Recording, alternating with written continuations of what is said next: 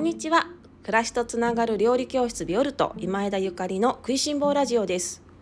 このラジオは岡山県岡山市にキッチンスタジオを持つビオルトがお送りする食いしん坊の食いしん坊による食いしん坊のためのラジオです。お料理のこと暮らしにまつわること美味しい未来につながるお話を岡山県より配信しております。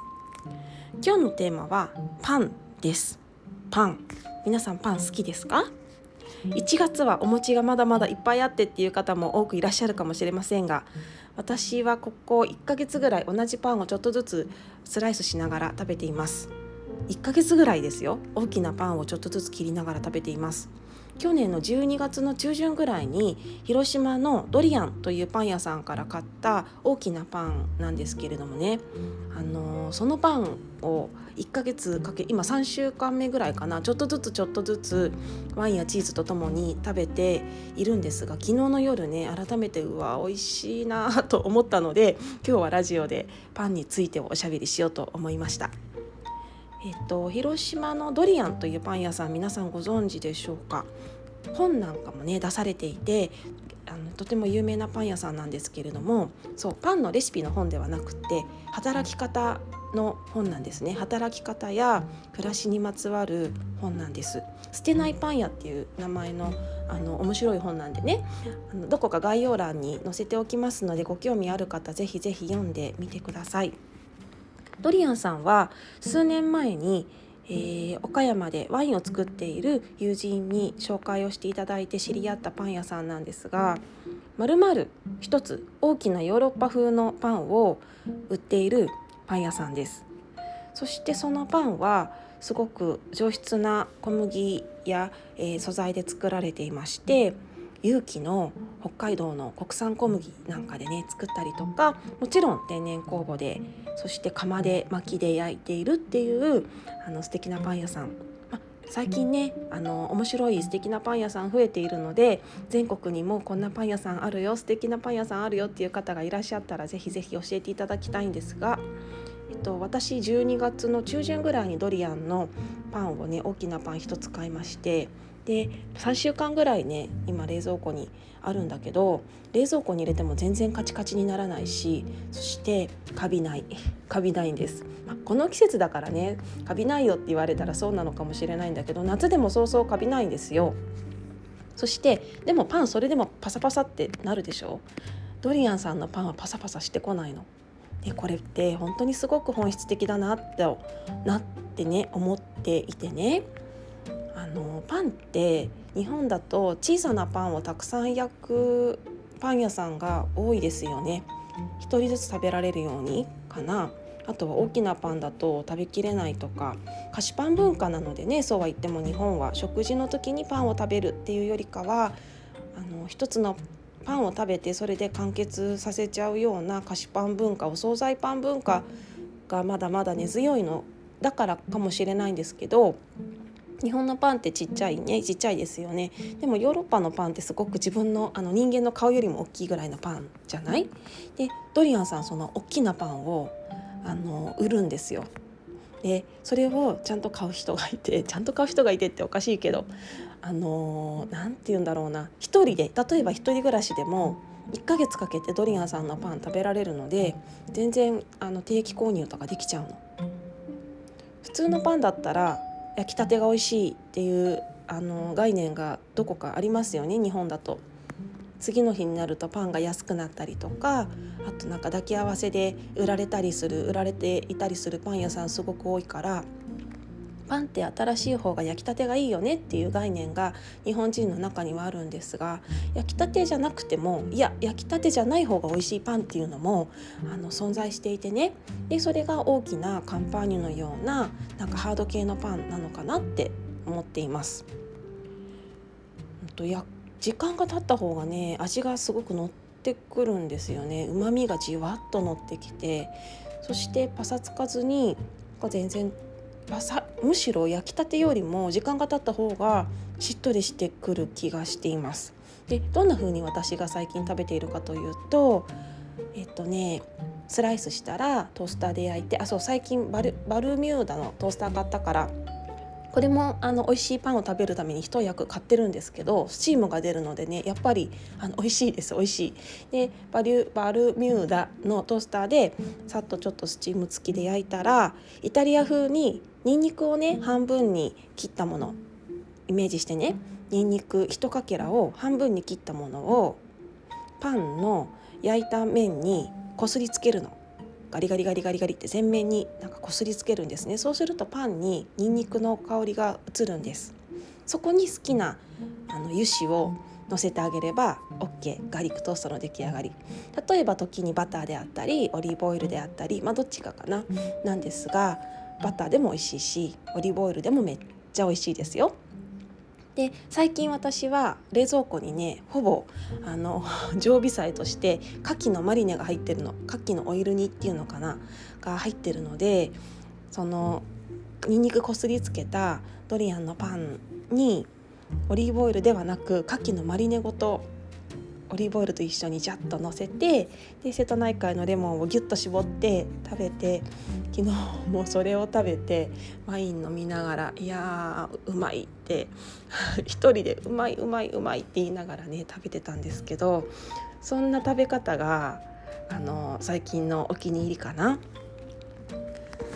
パンねあの食パンとかも好きなんですけどねでもこのあの食パンのふわふわしっとり甘いパンのにはないこの大きなパンのうまみコクパンだけ食べててもすごいなんか噛めば噛むほど味が出るっていうか噛めば噛むほどなんかチーズよりも味濃いんじゃないって思うことさえあるぐらいドリアンさんのパンはすごいうまみすごいうまみ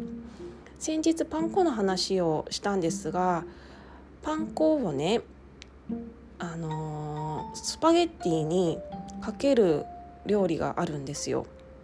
スパゲッティ特に南イタリアの方で貧乏人のパスタとか呼ばれてるんですけど貧乏人のチーズとかね呼ばれてるんですけどパルメザンチーズとかをすりおろしてパスタにかけるのってまあ贅沢じゃない？チーズは高級品だから。で昔あのチーズ買えない人がパンをパン粉にしてチーズに見立ててパスタにかけて食べたなんていう話があってでそれが美味しいので今もあのレシピとして料理として存在してるんですけれどもでもそれってねパンがうまみがあるからチーズに匹敵するんですよね味のないパンだったらパン味のないパン粉だったらスパゲッティにパラパラってかけても全然美味しくなくって味があるうまみのあるパンだからこそチーズに匹敵するようにスパゲッティにかけても美味しいだと思う。でヨーロッパのパンっていうのは焼いてからあのドリアンさんのパンと同じように何日も何日もかけて食べていくものなのでやっぱり大きいパンがあの主流ですかね。ちっちゃいカンパーニュとか見たことないですよね。みんな大きいパンで焼きますね。でこれはちょっとあの今回の話とはずれるんですけどパンってあのグルテンが入ってますね。今なんかいろんなところで小麦のグルテンの話を聞きますがでグルテンってね焼成するとオーブンなんかで焼くとギュッと固まっていく習性があるんです。でそのパンの周りの皮っていうのかなクラストの部分あそこってグルテンがあの熱によってギュッて固まった部分なのねだから硬いんです食パンにしても、まあ、クロワッサンにしてもカンパーニュにしてもギューッと硬くなった部分が周りでその部分はグルテンが結構硬くなって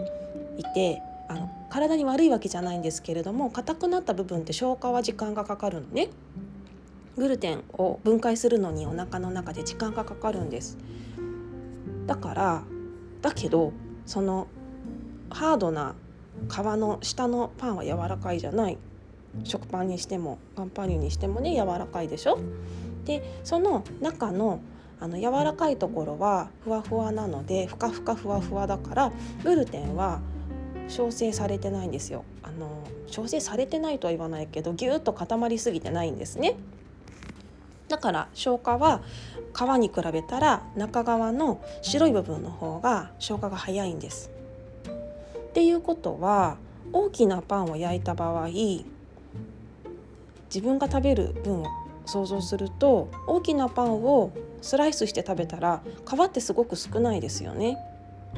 でも小さなパンを1つ食べたら小さなあのカンパーニみたいなパンとかたまに売ってるじゃないですかちょっと固めのパン小さめのあれを食べたらほとんど皮でしょ？ちっちゃいからでその皮のところはやっぱりグルテン硬くなってるので消化しにくいんですよね。うん、ということはやっぱり大きなパンを焼く意味っていうのはあって大きなパンを切り分けて食べた方が消化が消化が絶対的にいいと思います。でヨーロッパでは小さなそんなあのカンパーニュみたいなパンは見たことがないしみんな大きなパンですね。人間ってあのいろいろねこういう食文化がどんどんどんどん発達してるんですけどでも長く食べてき来たものってねやっぱり嘘偽りないなって私すごく思っていてねうんと人類が何千年もかけて食べ続けてるものってやっぱり意味があると思うんですよ命をつなぐために。オリーブオイルにしても私があのオリーブオイルいいなって思うのは人間とオリーブオイルってすごく密接な関係を持ちながら長い歴史を持っていてその歴史を持っていることがすでになんか人間の体とオリーブオイルが合うよって健やかに人間をあの命を、えー、保つためにオリーブオイルが一役買ってるよっていうふうに実証されてるし例えばパンにしても昔からずっと続いているようなパンの作り方っていうのはそういうことなんだと思う。ちなみにマーガリンとか100年ぐらい前にできたものなんですけどやっぱり100年っていうのはすごく短い期間で100年前にマーガリンが開発された時はわ素晴らしいってなんかねこんな新バターよりもマーガリンの方が素晴らしいしあの健康的だしなんていう風に言われてたんだけどでも100年経ったらやっぱりあんまり体に良くなかったねって人体実験で実証されてしまったわけじゃない、まあ、日本ではまだまだ残念ながら使われてるんですけどでも規制してる国すごくたくさんありますよね。だから100年ぐらい経つと人間ってやっぱちょっと体に合わなかったねっていうものが分かっていくので食べ物に関しては私やっぱり昔からずっと続いてるものってすごく信頼性があるなって思ってます。今いろいろな新しい食材とかが注目されたりとかいろいろな、あのー、科学的な調味料とか添加物とかがたくさん開発されているんですけれどもでもそれってやっぱり新しいからね自分の体大切な体入れるのは怖いなって思いますまだ100年も経って100年経ってやっと分かることってあるのでねそう思うとこういうふうに昔ながら昔から続いているパンの作られ方とかえーと、オリーブオイルのことだったりとか、まあ、それだけじゃなくてね他の調味料や、えーと、お野菜たちなんかもそうなんですけれども、まあ、食べ物に関しては歴史があの証明してくれるものってすごいあるなと思ってます。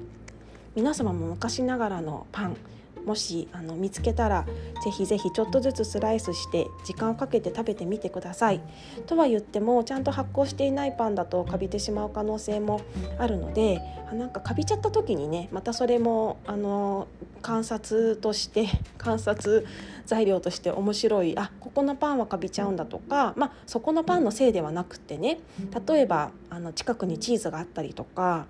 あの菌を呼び寄せるものがあったりとか包丁が汚れあのチーズを切った包丁でパンを切ったりハムを切った包丁でそのままパンを切ったりとかしたらやっぱりカビやすいと思うのでそれだけじゃないんですけれどもカビた時の環境とかも環境とかそのどどんなパンだったとか天然酵母のパンだったのかとかドライイーストのパンだったのかとかどんな天然酵母だったのかとかそういうことまであの分析観察していくってみると面白いかもしれませんね。日本はあの菌がいっぱいふわふわしているあの発酵の国なのでいろいろ発酵を腐敗しやすいんですけれども